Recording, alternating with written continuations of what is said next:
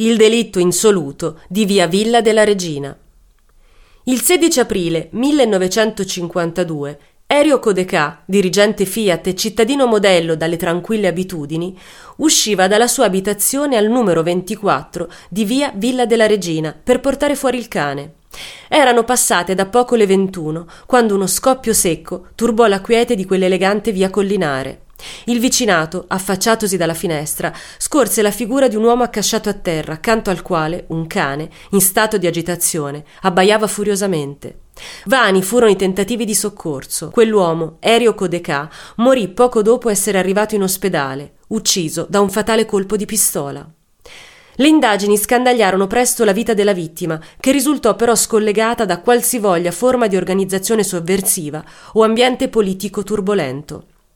Dopo numerosi interrogatori e controlli, il delitto finì quindi nell'elenco dei casi irrisolti e fu solo tre anni dopo il fatto che due personaggi, noti alla polizia per essere abituali informatori, si presentarono in questura per fare il nome dell'uomo che, a loro dire, aveva ucciso il dirigente di via Villa della Regina. Si trattava di un certo Giuseppe Faletto. I due affermavano che l'uomo, di professione pescivendolo a Porta Palazzo, si era vantato in pubblico di aver ucciso Codecà e che molte persone, pur essendo a conoscenza del fatto, non avevano aperto bocca per timore di una vendetta da parte dell'ex partigiano con la fama di infallibile tiratore.